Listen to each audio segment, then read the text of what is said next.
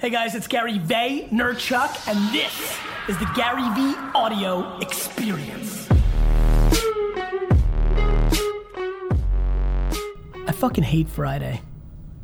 I really do. I'm I'm blown away by people celebrating the end of the week. Like the weekend is your escape from your reality. Like at its basic form, if you genuinely celebrate Friday, you need to rethink your entire fucking game.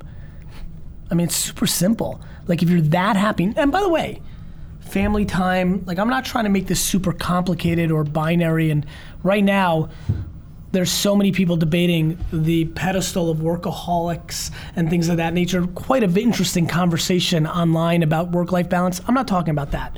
I'm talking about if you genuinely dislike what you do so much that you beg for Friday. Listen, I lived 12 years of this, and definitely at least nine. I used to run to Friday when I was in school, and I hated Sunday night with my entire heart. The thought that that is so many people's work lives, which will be the disproportionate percentage of how they live their lives, breaks my heart. It breaks my heart. I'm not making this video to cheer how lucky I am or how cool it is that I love what I'm doing. I'm making this video. If I can get one person to be like, fuck, he's right. Like, what the hell am I doing here?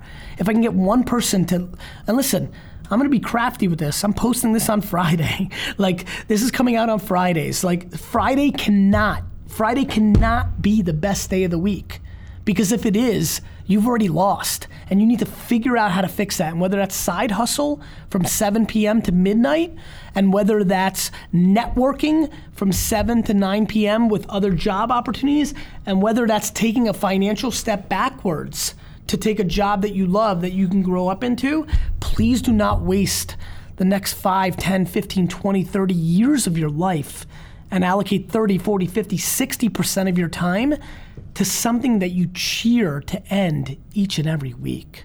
Guys, thanks so much for listening to the audio experience. It would mean the world, and I mean the world, if you could go and leave a rating on iTunes. Your word of mouth is my oxygen.